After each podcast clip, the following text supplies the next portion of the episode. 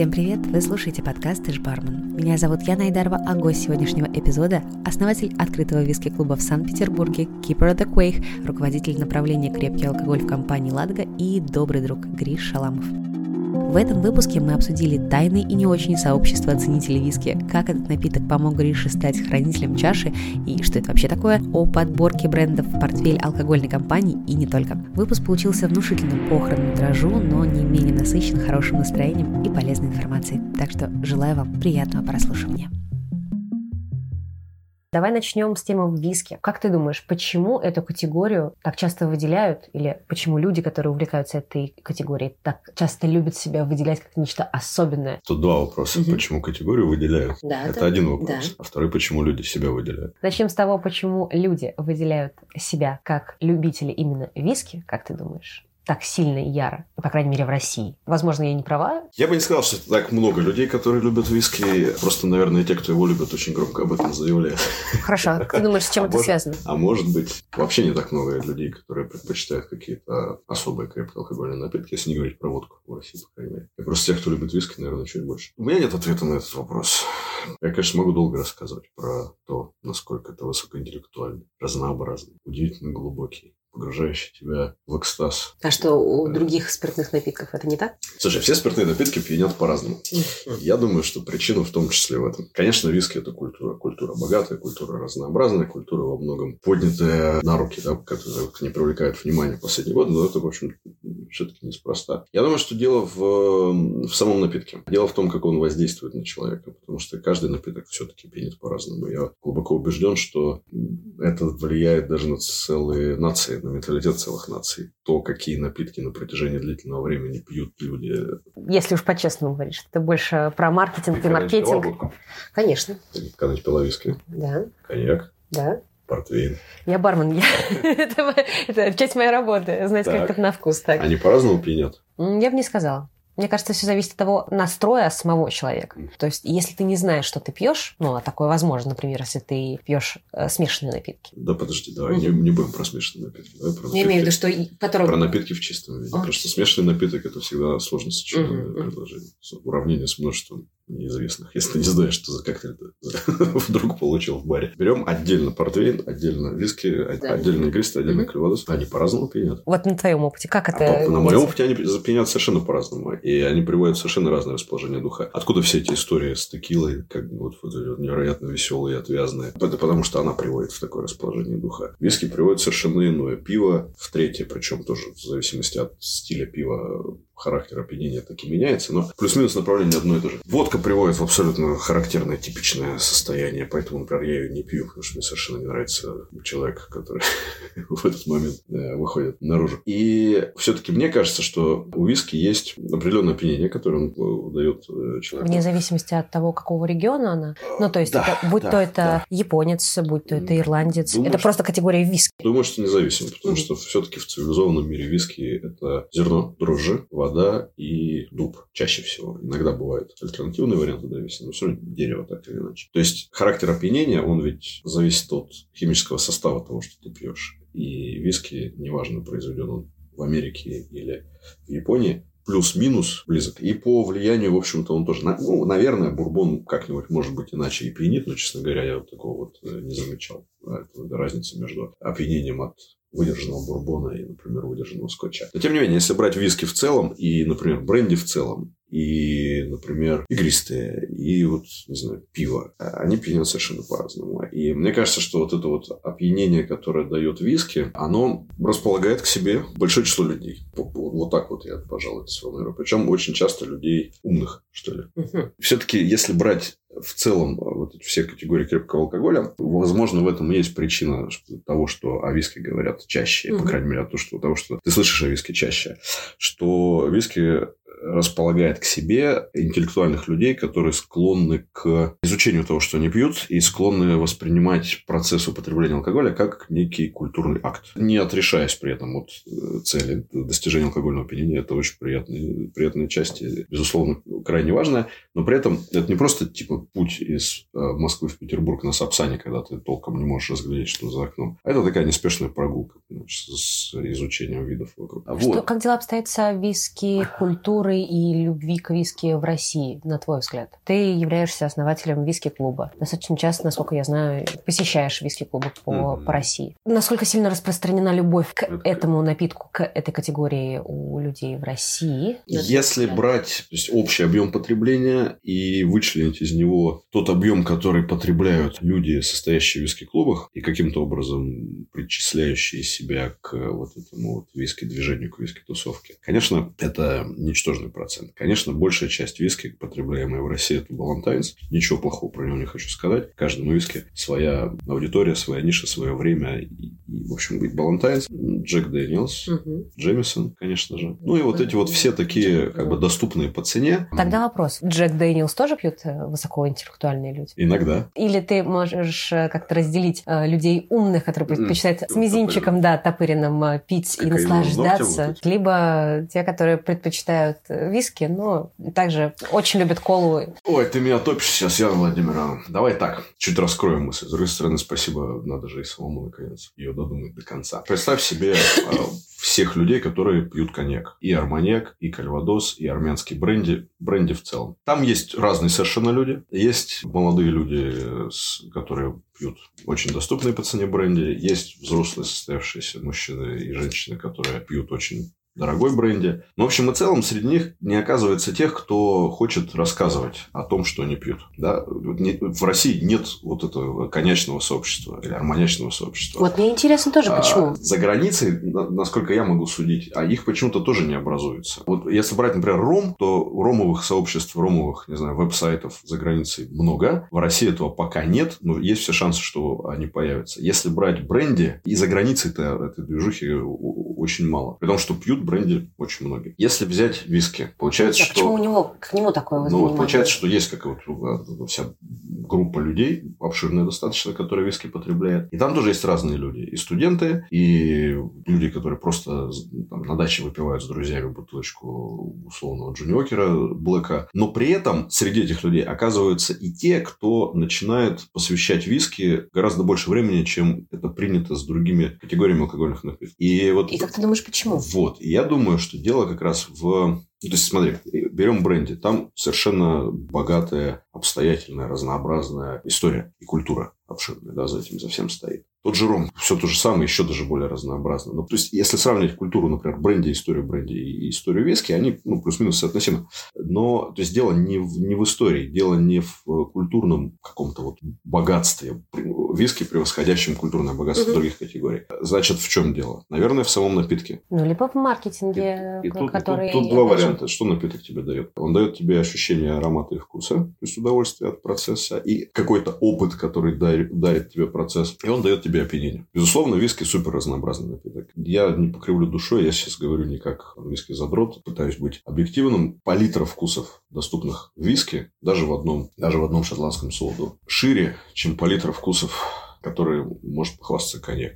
мой опыт подсказывает, что это так. И получается, что виски с точки зрения употребления с точки зрения ароматов и вкусов, которые ты там в процессе потребления выявляешь, он разнообразнее, он дарит тебе больше опыта и больше неожиданности, и больше непредсказуемости. Это раз. А два, все-таки есть вот в этом вот состоянии, в которое он тебя приводит, что-то такое, что цепляет думающих людей. В виски-клубах очень много инженеров, в виски-клубах очень много айтишников, в виски-клубах вообще очень много действительно интеллигентных, образованных людей, структурно мыслящих, абсолютных лириков, разных совершенно. Но там очень мало людей, которые воспринимают виски исключительно как ну, такое как бы механическое хобби. Очень мало людей в России, по крайней мере, которые не пьют виски в первую очередь, а пишут заметки, например. Mm-hmm. Понимаешь, такие, такие тоже есть, и они во всем мире есть, но их все равно, мне кажется, минимум. В России таких ребят, там, ну, не знаю, Миша Самарин, Леша Пятницкий, и еще, может быть, пара человек наберется, которые скорее предпочтут написать заметку, чем просто насладиться виски самим. И это неплохо. И в этом их особенность. Но в основном виски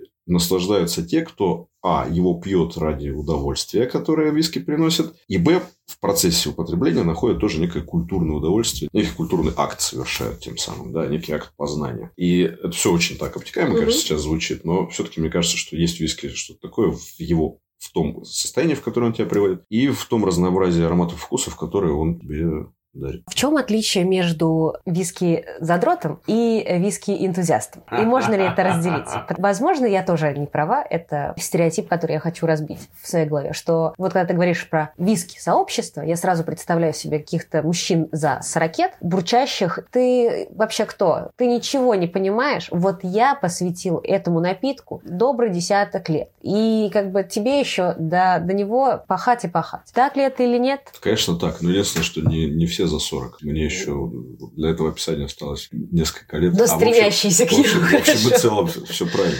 Как так-то вышло? Почему у этого напитка, так, который... Такие мудаки... Нет, не в этом дело. Такие нудные поклонники? Да, почему... Зануды? Зануды, да. Почему э, любители виски так часто становятся занудами? Или... Давай так. Во-первых, конечно, я сейчас пошутил, что все так, и зануд... Ну, я тоже оговорилась, что это мой стереотип. Мне кажется, что среди любителей... И это не очень привлекает новых адептов к этому напитку.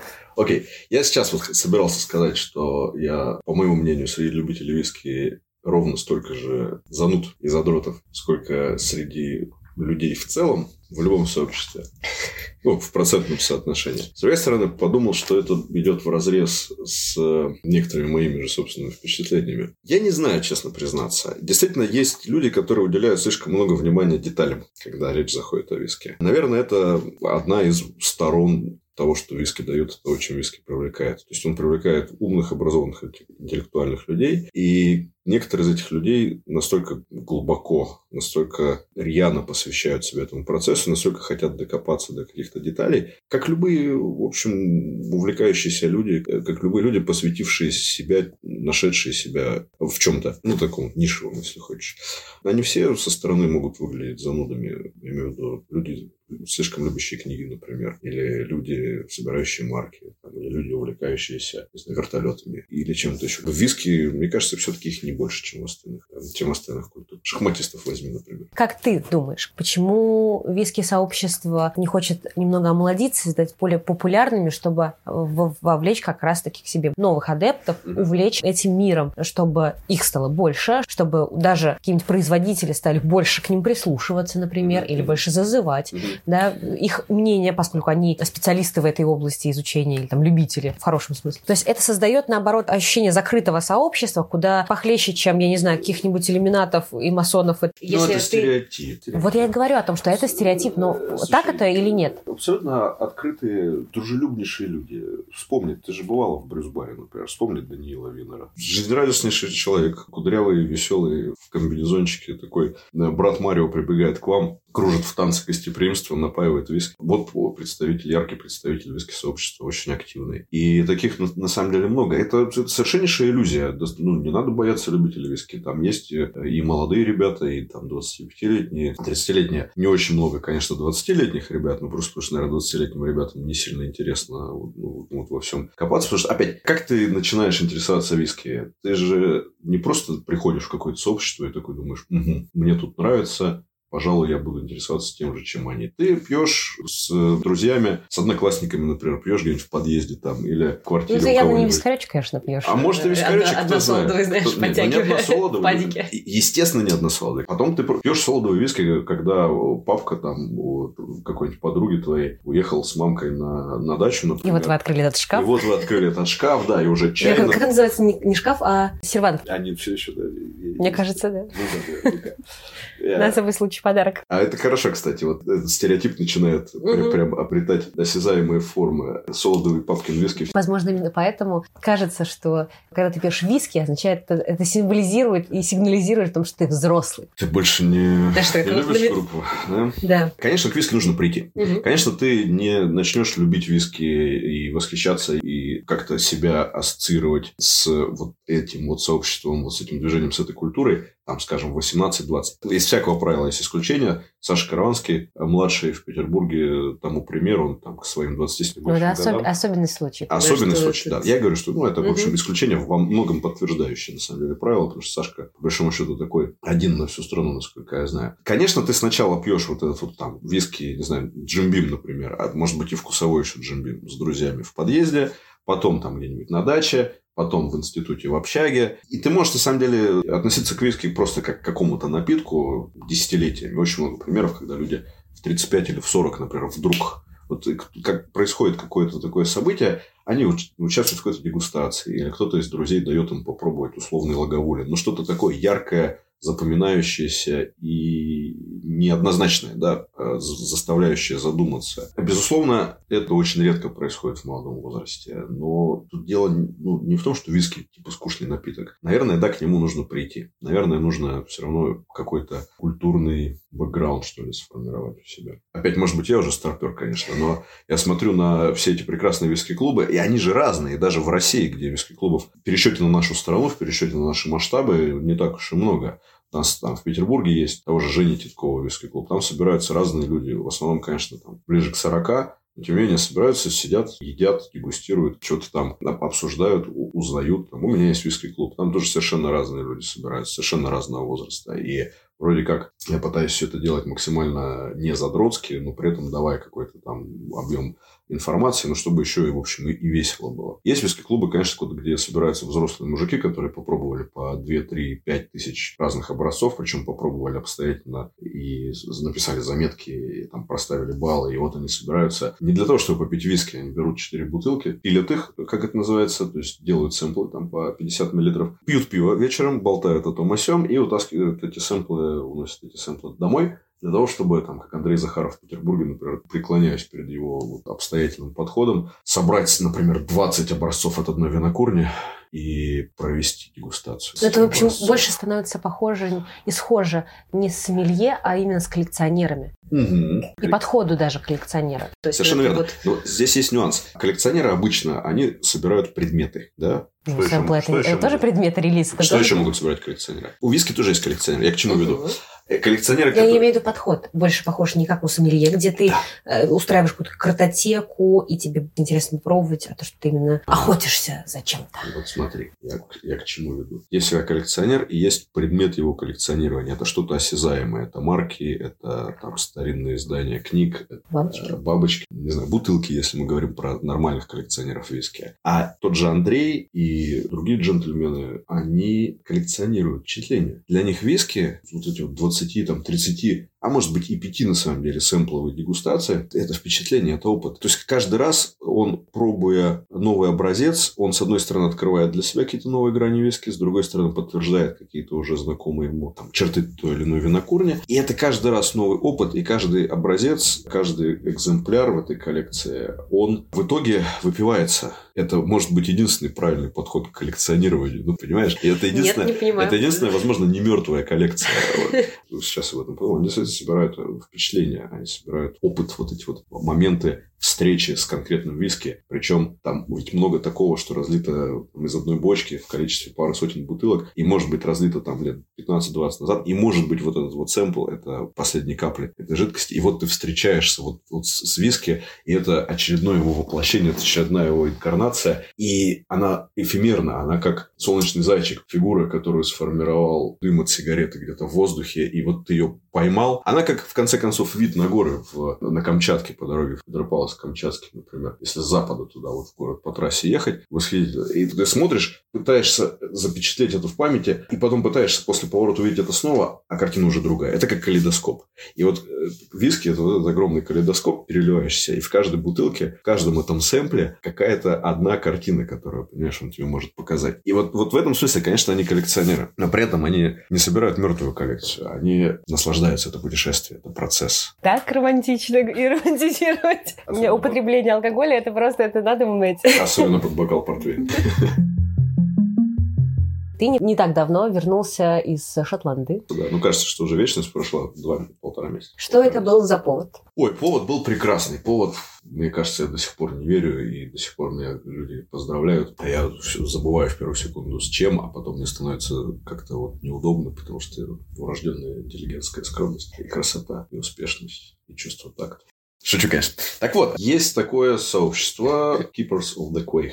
Значит, хранители чаши. Квейх – это та самая чаша. Грайли. В каком-то смысле, да. Это чаша, которая использовалась исторически на территории Шотландии для того, чтобы наполнять ее виски. Это такая супница с двумя ручками, если хочешь. И этот виски совместно в каких-то вот э, там сообществах э, выпивать. Ну, то есть, чашу передавали из рук в руки, делили между собой не тот же виски, и несколько компаний, производящих виски, решили учредить такое сообщество, куда принимают э, тех, кто по вот такому официальному определению внес ощутимый вклад в развитие шотландского виски. Как можно вносить вклад в развитие? Можно это производить Иначе любой вклад будет бессмысленным. Популяризировать. Можно, можно это популяризировать, ну, то бишь, там, писать книги, выступать перед публикой и, не знаю, подкасты записывать. И можно продавать чушь. И в итоге на сегодня там что-то типа 2860. А когда было примерно сообщество организовано, в какое время? Ну, сколько лет назад? Конец 80-х прошлого века. Чуть-чуть больше. И за это время всего лишь такое число людей, которые вошли туда? Совершенно верно. Небольшое число людей, потому что дважды в год происходит происходят э, вот эти церемонии инициации, церемонии приема, и принимают обычно примерно по 65-70 человек. Понятно, что периодически они э, церемонии приносятся, как было, например, в прошлом году. В этом году церемония была в чуть-чуть усеченном варианте. Ну, людей все равно было достаточно много, порядка 60, но в обычные э, доковидные времена было чуть-чуть больше новых членов со всего мира. Вот, и туда э, принимают, в общем, тех, кто так или иначе отметился. Но опять, не то, что ты такой вот э, где-нибудь, э, не знаю, в Дели ведешь виски-клуб и активно пропагандируешь виски, и у тебя тысячи последователей, и кто-то из Шотландии видит, что такой вот активный, и говорит, чувак, пойдем к нам в нашу масонскую. А как тогда это происходит? Должен быть кто-то, являющийся членом сообщества, кто тебя порекомендует. Когда эта рекомендация осуществлена, тебе нужно написать свое CV, да, curriculum vitae. Короче, нужно в красках описать, почему ты этого достоин. Нужно не меньше 7 лет заниматься виски. Но те люди, с которыми я, например, был в группе на самой церемонии, нас разбили на четверки, они в среднем по 15 лет в этой отрасли. Все там самый салага, в общем. Э, ну и все, и потом ты ждешь, ждешь, ждешь, ждешь, ждешь, ждешь. Ждал это примерно с прошлого февраля. И тут пришло приглашение в июне, мне кажется. И я очень обрадовался, растерялся, обрадовался еще сильнее, а потом подумал, а, а как же я поеду туда, в эту самую Великобританию? И как ты поехал? Поехал, конечно же, с приключениями, потому как границы, ну, формально они открыты, но туда же еще нужно просочиться. Визы дают, визы дают без проблем, тем более, что у меня была пара официальных приглашений, но дальше как раз начиналось самое интересное, потому что из России можно было въехать только через карантин, точнее, через самоизоляцию, к счастью. 10 дней в самоизоляции в квартирке, которая должна была иметь площадь в районе 50 квадратных метров, судя по характеристикам на букинге, а по факту в ней было, дай бог, 20-20 пять. Полторы комнаты, получается. Примерно так, да, да, да, можно, можно так сказать. А, к счастью, я там был один. Хотя чувствовал себя практически как в коммуналке, потому что это первый этаж небольшого, значит, четырехэтажного здания, узкий коридор, и квартиры расположены дверь в дверь, друг напротив друга. И у обеих квартир над входной дверью есть окно. И это окно не завешено там, ни в той квартире, которую я снимал, ни, ни у соседей. То есть ты всегда есть... видишь вот этот свет горящий угу. в коридоре, и в принципе ты, у тебя еще в двери вот эта вот дырка только под почту, и поэтому ты можешь, э, извини за подробности, там, осуществлять утренний туалет, никого не трогая, и тут кто-то начинает скрестись в дверь, и открывается вот это вот, поднимается заслонка. вот эта заслонка, да, и, и туда начинают пропихивать какую-нибудь посылку, книгу или какой-нибудь журнал, там кашляет этот почтальон, в общем, начинается какая-то суета, и, ну и все, потом они уходят. У них такая система, они, ну, видимо, из-за ковида, им не обязательно доставлять товар в руки, э, скорее даже даже не нужно. Нужно запихнуть его в это окошко почтовое наполовину, сфотографировать, что ты его туда доставил, пропихнуть и идти спокойно дальше. А тут совпало так. Ну, не могло не совпасть, потому что 20 с небольшим квадратных метров, и я практически не выходил из этой квартиры. Ну, то есть, каждая доставка я всегда был где-то на расстоянии трех метров от двери, может быть, даже одного. И тут я стою рядом с дверью, и показывается конец книги в этом почтовом окошке. Я ее хватаю и затаскиваю. Кто-то начинает скрестись, там, стучаться в дверь, этот бедный почтальон. Я открываю дверь, а там, а он мне объясняет, что ему он не успел сфотографировать, ему нужно сфотографировать эту книгу скрывается маской. В общем, я встал, улыбнулся с книгой. И все эти приключения, десятидневное заключение, заточение ради одного вечера получения той самой чаши? Совершенно верно. И ордена, да, я так понимаю? И свитка. Да, да, это того стоило, безусловно. В итоге выяснилось, что э, я стал 12-м в России. За весь За весь период. период. Опять же, стало понятно, почему я не слышал других, потому что там очень серьезные э, люди, владельцы дистрибьюторских компаний, там, сетей разных розничных. Ну и, в общем, они не очень публичны в, в этом смысле. Да и во всех смыслах. Деньги любят тишину. Поэтому получается, что из э, вот таких постоянно мелькающих где-то в информационном пространстве вот этого вот виски мира или мирка людей, я из России стал первым. Ну и в любом случае это восхитительнейшее вот, с личной точки зрения достижение. Это то, ради чего, в общем, стоило все эти 10 лет столько времени виски отдавать. Ну, естественно, я отдавал это время не ради того, чтобы там оказаться в этом замке Блэр, а отдавал его это время и эти силы, потому что мне очень нравится виски, и я люблю его пить, и мне очень нравятся люди, которых встречаю, когда пью виски. В итоге, конечно, стоило, а как нет? Естественно, стоило. Что это, это тебе дает, кроме того, что у тебя есть этот замечательный свиток, и какое-то количество людей тебя поздравляют? Вот, ты знаешь, на сколько вечеров это вот поглаживание свитка в тишине. Приходишь домой, у тебя там маленький алтарь стоит. Я, я прихожу в отель в очередной, потому что живу в отелях в основном. Он у меня всегда с собой этот свиток. Когда никто не видит, после тяжелого рабочего дня я расстилаю его на кровати. Но это уже не наше дело. Что ты там делаешь с ним?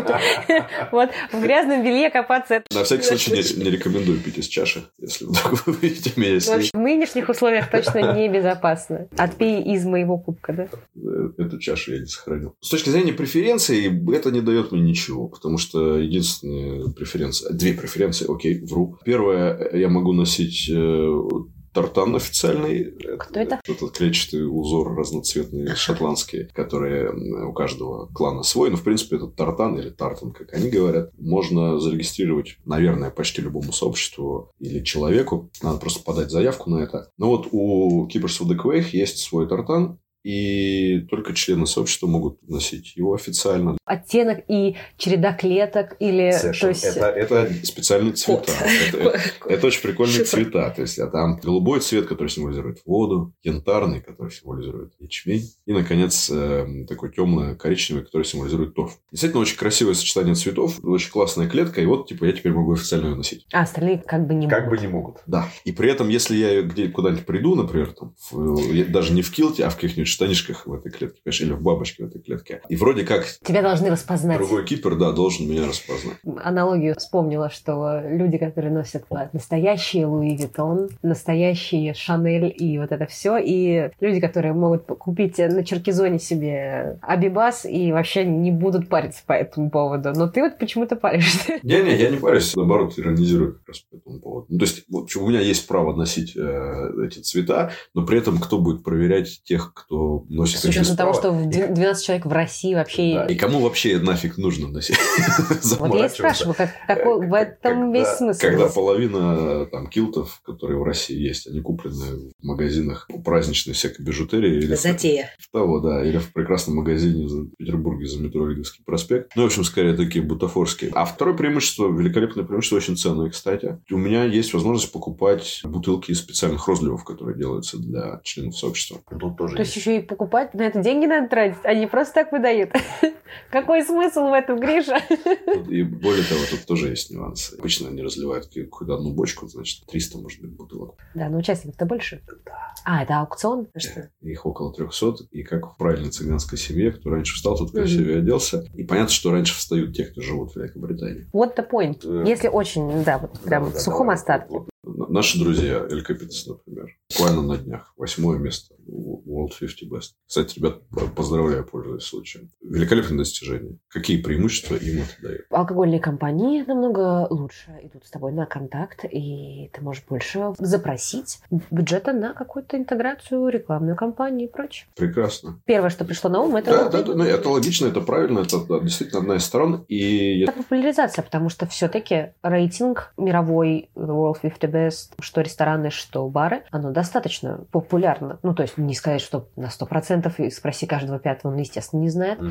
но хотя бы в индустрии барной да. или в гастрономическом мире да. об этих премиях знают. Про чашу я вот, например, как бармен, но я не знала об этом. Теперь знаешь? Да, но я к тому, что популяризации тоже этого сообщества нет, потому что, опять же, войти в него сложно. И mm даже если в него сложно найти, про него никто не знает особо. Конечно, с точки зрения охвата аудитории, с точки зрения того количества людей, для которых эта награда, это достижение имеет какой-то смысл, какое-то значение mm-hmm. и Статус, что-то да, значит уровень, вообще, да, для них. Конечно, э, история Эркопидос куда масштабнее. Конечно, эта история с хранителями чаши, она такая как бы местечковая. Она про вот виски-тусовку, причем mm-hmm. это такой, как будто бы между собойчик производителей, понимаешь, ну, тех, кто между собойчик профессионалов. То есть, там продавцы и популяризаторы, и вот они, значит, принимают там особо mm-hmm. отличившихся в свои ряды и знают об этом тоже только производственники продавцы и, и продвиженцы. И вот, в общем, все там тусуются, варятся и друг друга хвалят. Выглядит это, конечно, так. Я, э, со стороны я более чем уверен. Понятно, что сама идея этого совершенно иная, но это отбросим в сторону. Значит,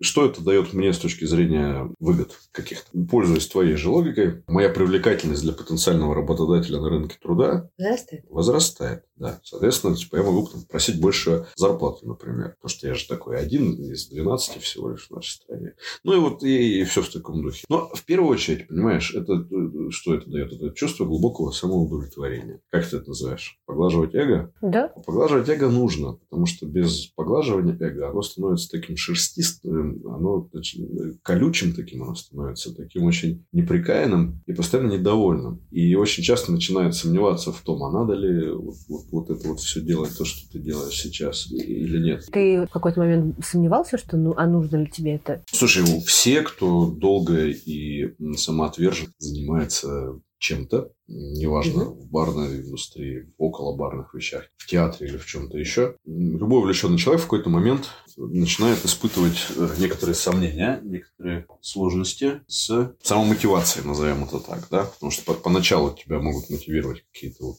такие вещи в смысле познания, то есть ты постоянно узнаешь что-то новое в начале пути, на любой дороге, в любой деятельности. Ты постоянно получаешь подпитку от того, что чему-то новому научился, кого-то нового узнал, какой-то новый навык получил, перешел какое-то там новое для себя место, о котором мечтал и все прочее. Но чем дальше ты чем-то занимаешься, чем типа профессионально ты становишься, тем меньше у тебя поводов для удивления, и тем больше рутины, тем больше привычных процессов. Ты столкнулся с этим? Безусловно. С этим, да, с этим да. сталкиваются все. В какой да. момент? То есть сколько прошло на тот момент, когда ты зафиксировал, что о, это все превращается в рутину? Не знаю, лет 5-6. Ты справился с этим или только сейчас понял, что все это было не зря? Я бы справился с этим в любом случае. Просто, наверное, подобные вещи, они ведь и приходят в тот момент, когда тебе они особенно нужны. Нет, обычно чем сильнее ждешь, тем дольше ничего не происходит. А. И, как говорится, желание исполняется только тогда, когда тебе этого уже совсем не нужно. Это правильно. Но то есть мы сейчас не противоречим mm-hmm. друг другу с тобой. Если бы там, два года назад или три года назад мне бы сказали, что вот, есть такая прекрасная возможность, и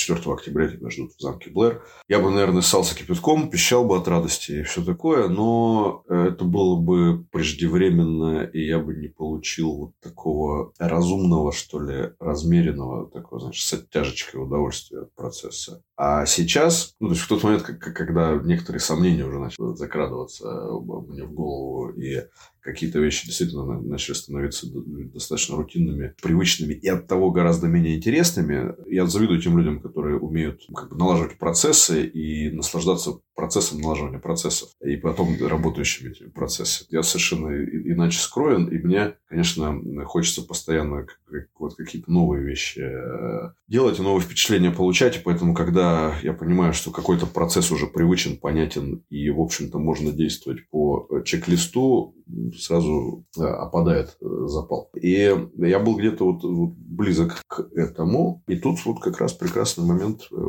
пришла эта прекрасная награда. Когда ты вообще о ней узнал? С самого начала, когда ты начал изучать и интересоваться темой виски и вообще алкогольным миром, или там вот буквально пять лет назад, или еще что-то? Слушай, вот это не в бровь, а в глаз. 2019 год, 6 если мне не изменяет память, июня. Так, что произошло в этот день? Был я в гостях в самом северном городишке острова Великобритания, называется Ферсо, на винокурне Вольфберн. Это был слет дистрибьюторов этой винокурни из разных стран. В том числе там um, был джентльмен из ЮАР, к сожалению, не помню его имя, но он был как раз э, членом этого сообщества Keepers of the Quay, и тогда я впервые об этом услышал, и я безумно этим заинтересовался, и очень мне захотелось в это сообщество. Почувствовать себя особенным причастным. Это была какая-то такая вот, э, понимаешь, новая цель. Цель более амбициозная, чем те цели, которые я ставил для себя до того. Это, ну, такая вот ачивка, которую, которую хочется, понимаешь. И, ну, и причем ты же не всегда знаешь, как у тебя работает вот это э, хотелка. Вот, ты о чем-то услышал, и тебе захотелось. А о чем-то другом услышал, и как-то мимо ушей это пропустил. Здесь вот Зацепило. Зацепило чем-то. Чем? Не знаю. Но начал читать про это сообщество, уткнулся в итоге в то, что они принимают только тех, кого порекомендовал действующий. А я думал, что я не знаю ни одного действующего члена, кроме этого джентльмена из ЮАР, чего имени я даже не запомнил. Но прошло полгода, и мой друг Дэвид Линд из Loch Lomond в прошлом феврале 2020-го мне в Москве сказал, говорит, есть такое сообщество. Я говорю, ну что, никогда не слышал. Я, говорит, собственно, член, и сейчас появилась возможность кого-нибудь порекомендовать. Я не то, что сейчас хвастаюсь, ну, немножко, конечно, тоже хвастаюсь. Дэвид давно в, в этой каше варится и работал в Америке и в Юго-Восточной Азии. Сейчас в Loch Lomond Group директор по продажам в Европе и в России. Ну, в общем, человек опытный, при этом еще и сам такой большой виски-энтузиаст, коллекционер, ну, такой любящий виски, в общем. И он сказал, что из всех людей, с которыми работает, лучшей кандидатуры ему на ум, значит, не пришло. Я сейчас не умоляю твои достижения, просто вопрос к тому, что удивительно, что, например, ни Эркин Тузмухаметов, ни Караванский. Люди, которые, возможно, даже ассоциируются больше с виски. есть люди, как мне кажется, которые не меньше сделали для виски-индустрии, но почему выбор пал тогда на тебя? Ой, я не знаю. Опять же, я не умоляю Слушай, я был очень удивлен тому, что, что Эркин не в, угу. не в этой масонской ложе. Я не знаю, мне сложно сказать. Есть куда более достойные. Как ты думаешь, почему? Которые, которые давно, гораздо дольше в этой теме, которые гораздо больше людей привлекли в эту виски тусовку, которые, в конце концов, повлияли на как минимум не меньшее количество продаж а, в пересчете на бутылки. Ну, потому что это тоже важно, чего что это все равно бизнес. Можно сколько угодно романтизировать любую алкогольную отрасль, но в любом случае это бизнес. И для производителей, для шотландцев в первую очередь важно, чтобы виски продавался. Я не знаю, ну, повезло. Все. Так вот все совпало. Понимаешь? Почему-то я тогда в июне зацепился 2019 года за это. Тоже, наверное, зацепился неспроста. На роду было начертано. Шучу, конечно. Ну, выходит, что ты теперь можешь рекомендовать? Да, я теперь стал тем, видимо, нулевым вампиром, понимаешь, который может кусать, в общем, все, всех остальных. Ты уже подготовил специальный список? О, нет. Я, я думал, конечно, об этом. Это действительно очень важно. И тут я, наконец, начал чувствовать ответственность за то, что делаю. До этого все было так легко и весело. Тебе надо делать выбор. Груз ответственности. Слушай, я написал директору этого всего, ну, то есть, в общем, главному коммуникатору, получается, оргкомитета этого сообщества. Вопрос по поводу того, как кусать других, я, я еще не написал. Но, э, ну, типа, это было бы слишком... Ну, это механика, там как бы можно разобраться. Было бы слишком быстро. Я, на самом я, я знаю, когда я, когда я это выясню, потому что Дэвид должен приехать в э, середине января в Петербург, пардон, в Москву. И мы с ним отправимся в долгий трип на Дальний Восток. И будет время как раз обсудить, как это чисто механически работает. Ну, уже через это проходил. А я, на самом деле, отправлял запрос на, по другому поводу. Есть региональные представительство этого сообщества. И порядка 10 стран сейчас, включая Бразилию, Индию. В общем, Россия тоже входит? России нет. Просто из-за того, что малое количество людей туда. Я не знаю. Я не понимаю, как... Что Или нужно... рынок не такой. Я не понимаю, что нужно для того, чтобы это региональное представительство было учреждено. И вот этот вопрос как раз я ему писал. Но ответа так и не получил. Надо бы, наверное, его обновить. Мне кажется, Россия уже этого достаточно. Ну да, я могу теперь кусать. Я просто не знаю пока как. Вот. Обязательно кого-нибудь укушу. Расскажи, пожалуйста, для слушателя, кем ты работаешь в компании Ладога? Потому что, если честно, я до сих пор очень сомневаюсь. Когда нужно тебя представить, я всегда лучше тысячу раз уточняю, и когда получаю ответ, каждый раз такая, а, ну просто напишу компания Ладога. Потому что понять, чем конкретно занимаешься, невозможно. Расскажи, пожалуйста, вкратце, чем ты занимаешься, как звучит твоя должность, что входит в эти обязанности? Э, я сам порой чувствую себя обескураженно отвечать на этот вопрос. Формально моя должность называется руководитель департамента по развитию продаж. Коммерческая дирекция компании Latga Distribution. Ну, по крайней мере, называлась до сегодняшнего утра. Может, что-нибудь дальше, кто знает. Когда я пришел в компанию в 2016 году, у нас, по большому счету, только формировался институт категорийного менеджмента и бренд-менеджмента, то бишь только формировался импортный портфель. И у нас есть директор по импорту Дмитрий Анатольевич Журкин, очень опытный виноторговец, очень уважаемый в винных кругах специалист. И Дмитрий Анатольевич собрал команду девушек, отвечавших за винную категорию. И я пришел как раз заниматься крепкой категории. И по большому счету, получается, что крепкий импортный портфель, за исключением нескольких брендов, таких как, например, Руле, который, собственно, принадлежит компании Ладога, как и Фрука Шульц, например, и таких как Пармаглуар или Копки или Жано, которые уже к тому моменту были. А остальной крепкий портфель, он как-то вот сформировался в то время, когда я там в компании был. Что-то появилось вместе со мной, что-то появилось после меня, что-то появилось благодаря мне. И в итоге, к счастью, у нас сформировалась замечательная команда ребят, бренд-менеджеров, которые сейчас вот этим крепким портфелем занимаются. Илья Скрипник, например, ромами и агавами, там Игорь Панченко эстонскими дистиллятами и э, всякими аперитивами французскими и прочим. Но чем я в итоге занимаюсь? У меня, с одной стороны, есть вот категория импортного крепкого алкоголя во всем моем многообразии, за редкими-редкими исключениями. И вроде как я занимаюсь ей целиком. И как человек, который ищет новых поставщиков в разных категориях и договаривается с этими поставщиками и организует их ввоз, и как человек, который занимается продвижением здесь, начиная с э, собственноручно проведенных стендапов, там каких-нибудь обучений. Это же огромное количество задач. Ты занимаешься импортом, экспортом, распространением, тем всем по, по крепкому алкоголю, которого, насколько я знаю, в компании тоже не, не, не, три, не да. три релиза. Вот, и, э, собственно, Это такие объемы и задачи, то есть я не очень понимаю... К счастью, к счастью поэтому у нас теперь есть команда, и вот э, там Илью с Игорем уже упомянул, там есть Слава Веселов, который Фрукашульцами занимается, есть великолепнейшая Оксана Давжук, который как раз занимается портфельной компанией Spirit France, Копки, э, Жано и Пармаглуар и так далее. И получается, что как бы ребята занимаются своими категориями, я занимаюсь всей категорией виски непосредственно вот этими самыми руками, и заодно еще вроде как примус интер парес, первый среди равных, ну, такой играющий тренер. То есть, вроде как бы я ими руковожу, а вроде как бы это не совсем чисто должность руководителя. И это, наверное, все равно руководство это, это отдельное умение, это отдельный навык, это отдельная профессия, это отдельный талант. И руководству нужно посвящать все рабочее время.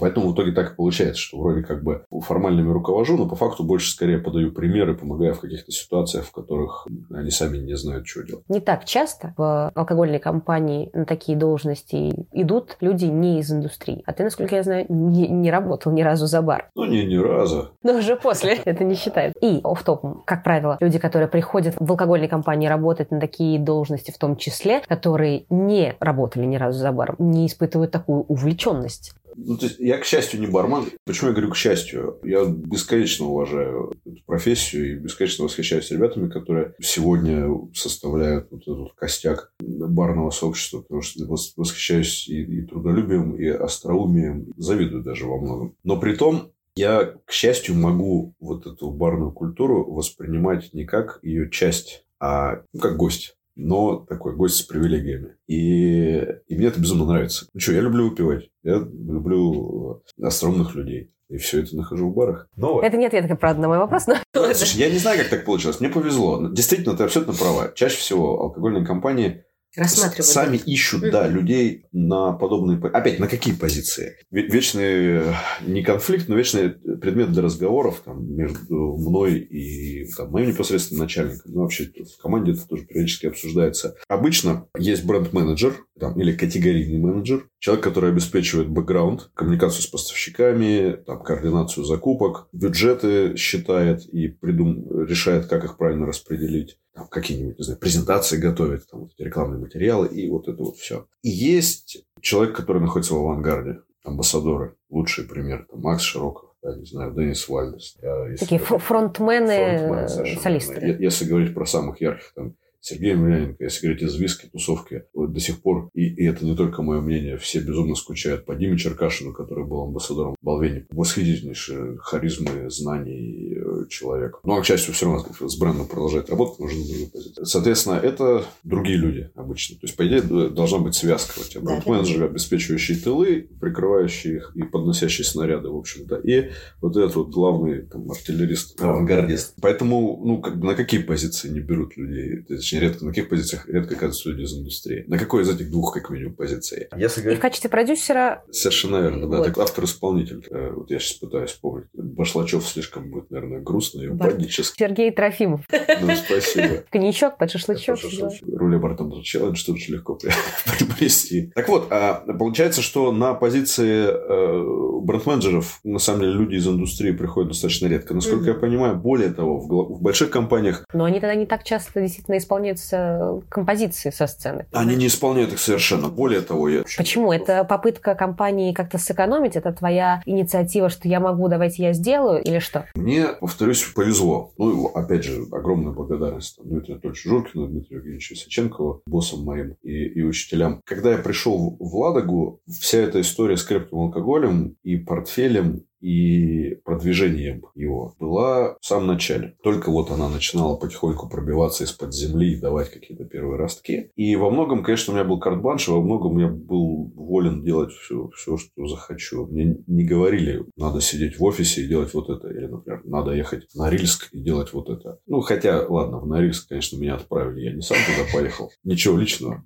Это была очень увлекательная поездка. Но э, чаще всего все-таки получается, что я сам распределяю приоритеты, сам направляю себя в своей же работе. И вроде как бы пока... Начальник самодур? Да, да, да, да, да. Но при этом самое главное, что и подчиненные понимают, что ну, это все внутри одной головы происходит, поэтому никто вроде как от этого не страдает.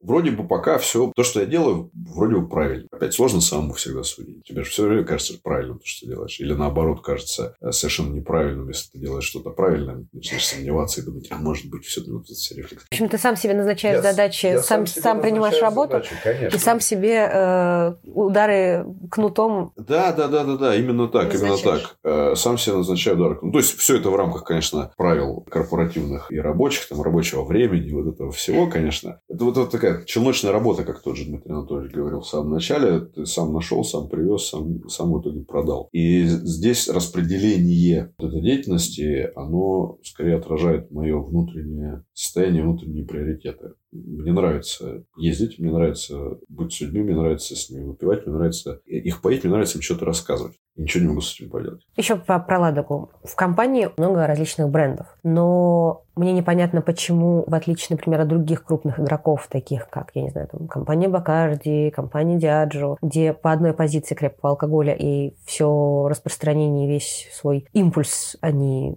пускают туда. Почему количество, а не качество? При выборе брендов, при распространении продуктов да, и смотри, так далее. есть несколько вариантов компаний. Компании, которые перечислила ты, Диаджо, Бакарди и прочее, это глобальные корпорации, mm-hmm. у которых на территории России есть представительство. И этим глобальным корпорациям глобально принадлежат какие-то бренды. И они занимаются глобальным же продвижением. И есть российское представительство, там, Бакарди, mm-hmm. Диаджо, Перно Рикар, не знаю, компании. И у них есть пакет брендов, принадлежащих головной компании. И российское представительство занимается брендами, которые принадлежат головной компании. Причем часто такое бывает, что на одном конкретном рынке есть не весь портфель, а только какая-то его часть. Потому что решили там в головном офисе, что именно эти бренды будут фокусными на этом рынке. Когда И, в принципе, звучит логично. Абсолютно, абсолютно логично. И когда мы говорим про глобальную компанию, владеющую глобальным брендом, и ее российское представительство, естественно, это представительство будет работать с чем? С глобальным брендом, с большими бюджетами и прочим. Есть российские компании, компании-дистрибьюторы и импортеры. Иногда, как в случае вот с Ладогой, например, им принадлежат какие-то бренды российские, типа Баристера, и надо сказать, что это лидер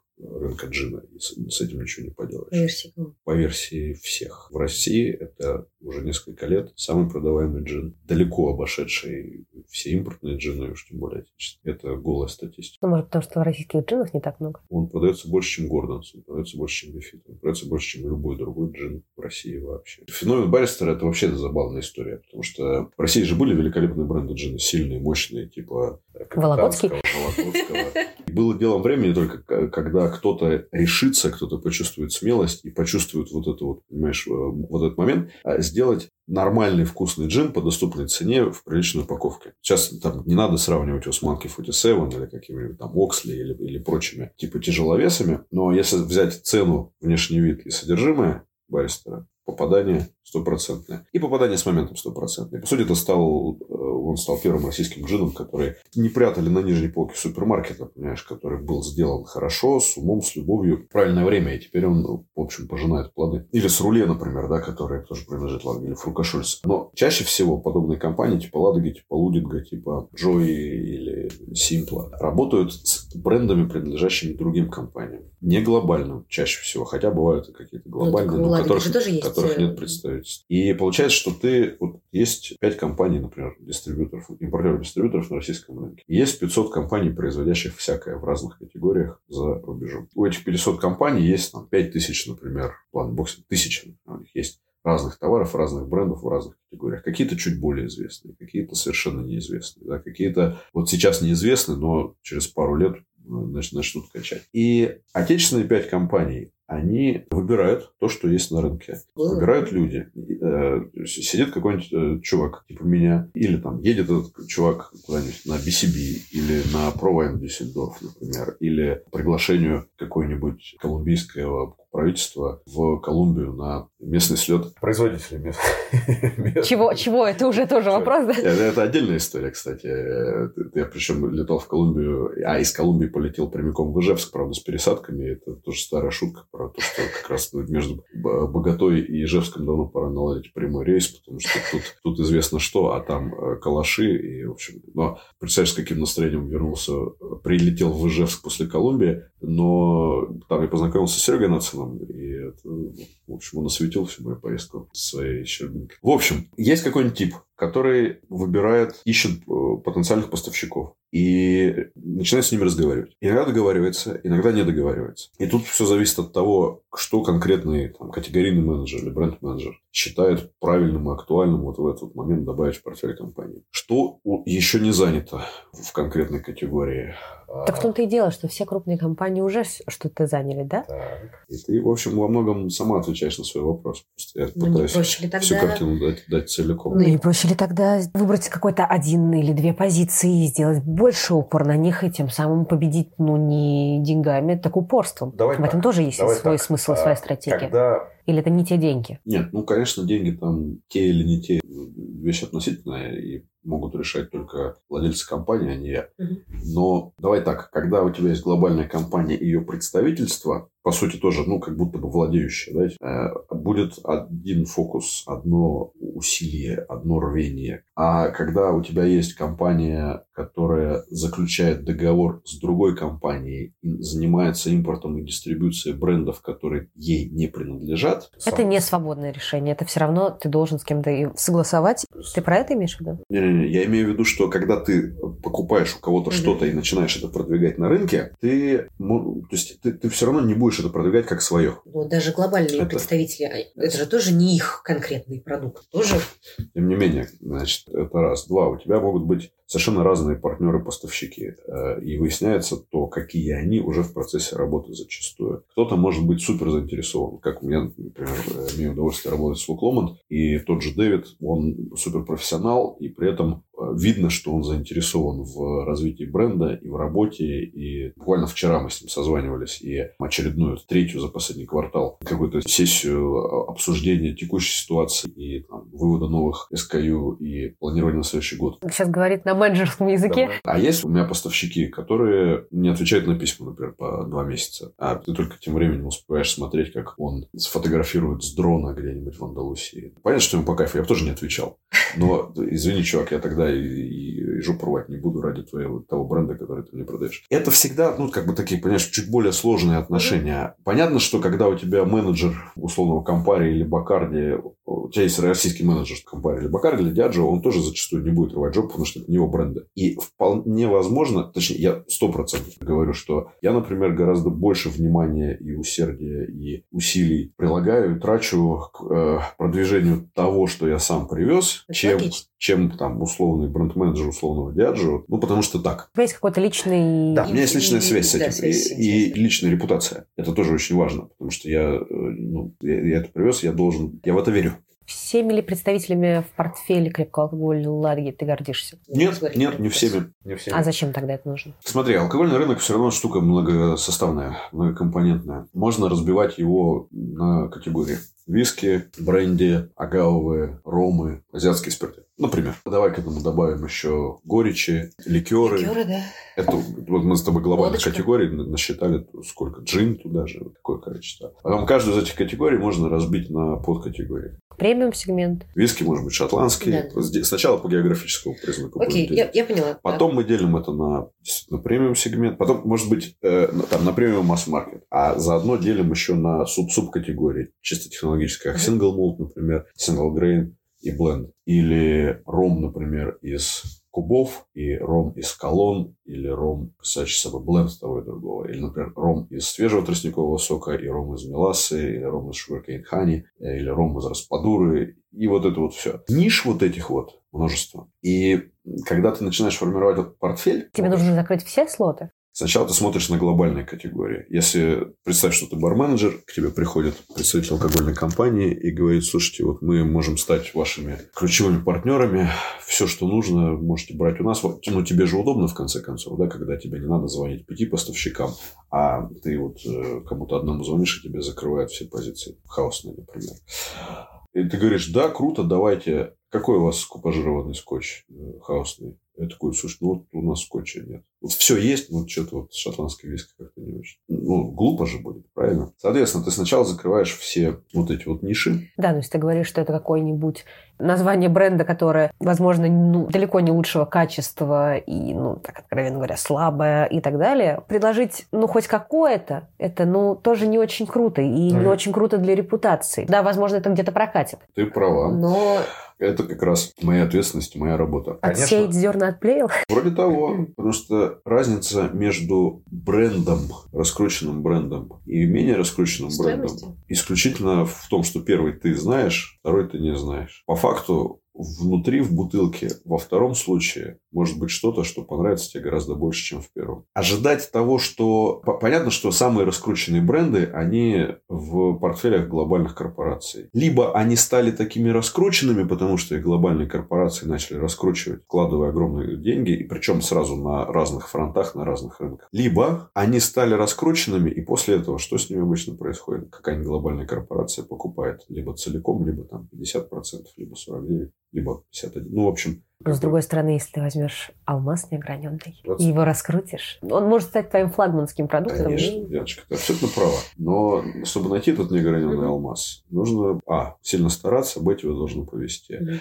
А кроме того, бывают ситуации, ну, вот, например, Vuitton Мэтт Хеннесси привезли недавно виски Whistle Pig. Очень сильный бренд, относительно недавно, на самом деле, появившийся на рынке, но о нем знают там, в западном мире, если не все, то очень многие, и он играет на поле премиальных ржаных виски. С одной стороны, ржаной виски и премиальный, тем более ржаной виски, категория нишевая, с другой стороны, вот в этой конкретной категории это один из самых в мире нынче известных брендов, действительно сильных. Его продвижению за последние годы уделяли очень много внимания. Мне его в свое время приканал Дарио Санабрия, мой друг, владелец бренда La Escondida. Вот тебе тоже пример. Мы даже парой писем обменялись с их экспорт менеджером, то ли директором, я уже не вспомню. И вроде дико интересно было, но что-то мне подсказало, что не надо в это ввязываться. И Подложили слава богу, что не ввязался, понимаешь, потому что если бы мы с ними тогда э, там, заключили договор, Луи Vuitton, Майт Хеннесси все равно бы их купили. Я его потратил время. и получается там, довольствоваться объедками. Выходит, Выходит, что это, так. это сейчас было очень грубо. Я Сильные раскрученные бренды, они в 99% случаев будут прерогативой крупных компаний. Либо потому что Ну, потому компании их что сами денег раскрутили, больше. либо потому что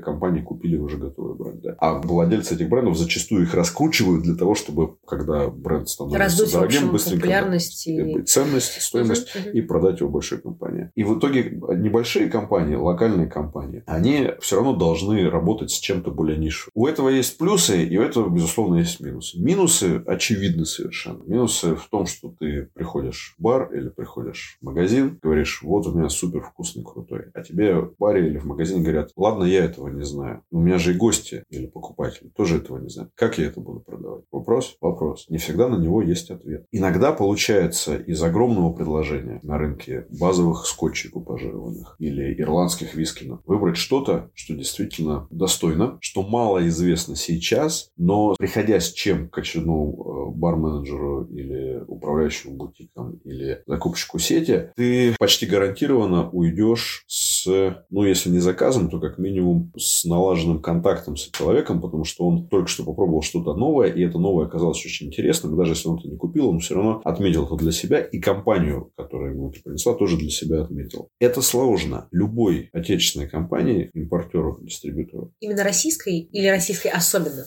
Разные рынки, они по-разному работают. Я не знаю, как, э, какие нюансы работы в других странах. Я знаю точно, например, что в Европе гораздо проще, крайней мере, с точки зрения государственного регулирования. Я могу только про российский рынок говорить. В России местным компаниям, безусловно, сложно, потому что почти всегда приходится работать с какими-то не очень известными брендами. Бывают прецеденты, как, например, с, ну, не знаю, компания Эсте, которая становится дистрибьютором Браун Форман, да, с их прекрасными и там Джек Дэниелс, и прекрасными сингл-молтами, типа Глендронаха и Бенреха и так далее. Это действительно большое достижение. Это действительно очень круто, когда отечественная компания договаривается с какой-то глобальной компанией и становится эксклюзивным дистрибьютором ее продукции. И честь и хвала, соответственно, владельцам компании, тарам или бренд-менеджменту, ну, тем, кто этот контракт сумел найти да, и подписать, там, провести все переговоры. Это очень круто, действительно супер профессионально и, ну, типа, по-хорошему, знаешь, завистно. Но чаще всего получается, что ты работаешь с чем-то, что не сильно известно на рынке, и ты начинаешь с этим работать фактически с нуля. Бывает такое, что ты работаешь с чем-то, что уже было на рынке, и у этого может быть по разным причинам не очень хорошая репутация, и тогда тебе еще сложнее с этим работать. Ты как будто не с нуля начинаешь, а с минуса mm-hmm. определенного. Более-менее известный раскрученный бренд, скорее всего, будет у какой-то более-менее большой компании. А более-менее большие компании, они, безусловно, будут искать каких-то объемов. А эти объемы им здесь, объемы продаж, могут подать как раз более-менее большие компании тут. И в итоге сложнее всего, конечно, разным маленьким компаниям. Таким вот э, компаниям, которые не производят сами ничего в России. Компаниям, которые фокусируются на поиске совсем нишевых продуктов. И в этом смысле для меня, конечно, компания-герой это Black Watch Spirits с их портфелем, восхитительным портфелем. Они огромнейшие молодцы, что его такой собрали и продолжают в этом направлении. Я знаю, что есть некоторые жалобы со стороны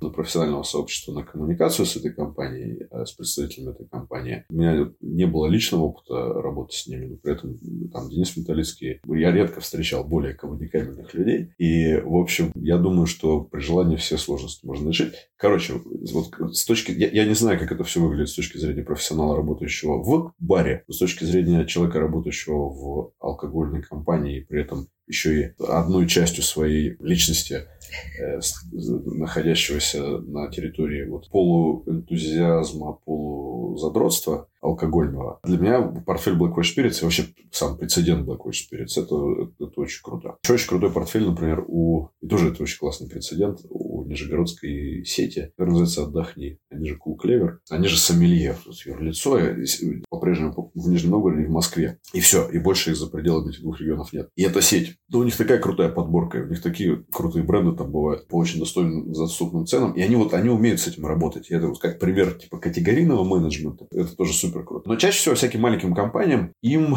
может быть сложно находить в главных, в мажорных категориях или мейджорных, так правильно сказать. Ну, вот в том же базовом купажированном скотче, где все решает А, имя, Б, доступная цена. Маленьким компаниям может быть сложно находить. И поэтому маленьким компаниям, конечно, лучше фокусироваться чисто с точки зрения логики на каких-то более премиальных, нишевых, но при этом очень ярких продуктах. Ну и как так или иначе у нас есть там с десяток, наверное, компаний, импортеров, дистрибьюторов, и все вроде живут, и дай бог э, еще долгих лет жизни, и у каждого вроде своя ниша.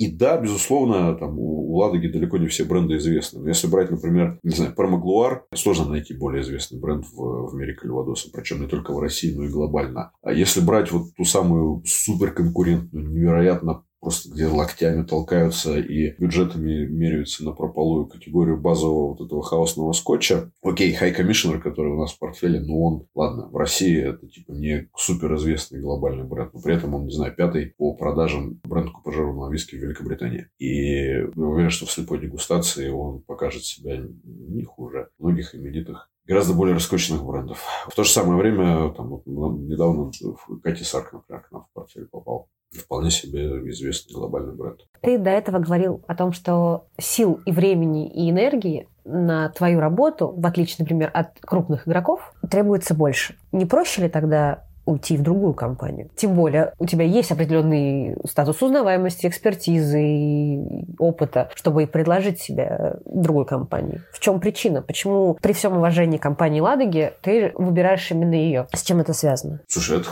это очень такой личный вопрос.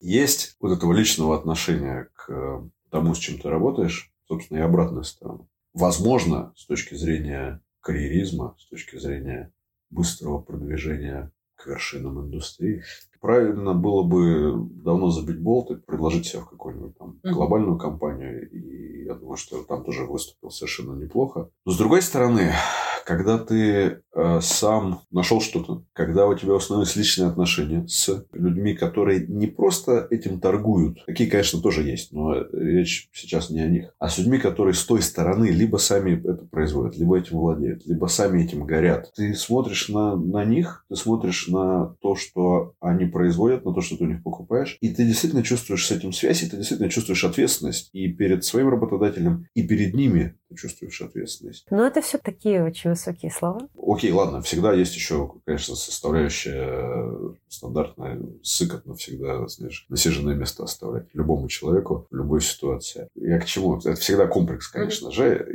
Честно признаться, я прям я, я, я чувствую связь и с тем же Loch Lomond, и с Wolfburn ом, и с La Escondida, и, и чувствую свою за них ответственность. Это связь с людьми, которые по ту сторону границы. Но, помимо всего прочего, есть у меня есть определенная свобода в этой компании, которой не будет там, в любой большой компании, например. Я этой свободой, свободой очень дорожу. Это вот та самая свобода выбора и свобода распределять свои усилия, свое время между поиском и все-таки пребыванием в движении, пребыванием в рынке и общением с людьми.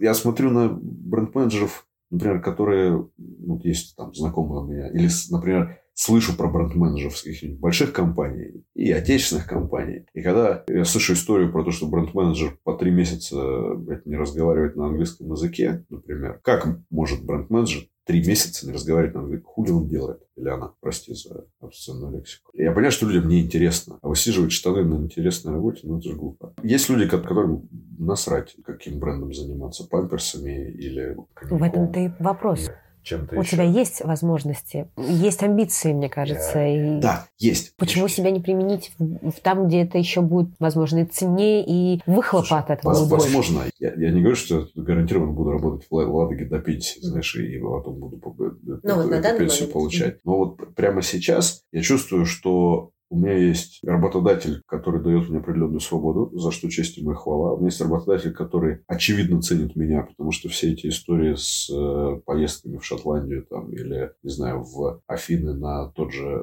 на афинское барное шоу и, и, и прочее, они ведь не обязательно совершенно, понимаешь, с точки зрения работодателя. Это же, в общем, денежные траты для... А, но, тем не менее, это все встречается и воспринимается абсолютно живо, по-человечески, в формате вот таких нормальных человеческих отношений отношений. И, и кроме того, есть э, связь с теми, кто производит, поставляет то, продвижением чего я и там, моя команда здесь занимается. То есть это вот какая-то такая экосистема. С одной стороны, очень комфортно и очень правильно. Я понимаю, что этого вряд ли получится сформировать в любой другой компании. Понимаю, что... Да, может, и получится. Не знаю. Ну, короче, вот я сейчас я чувствую так.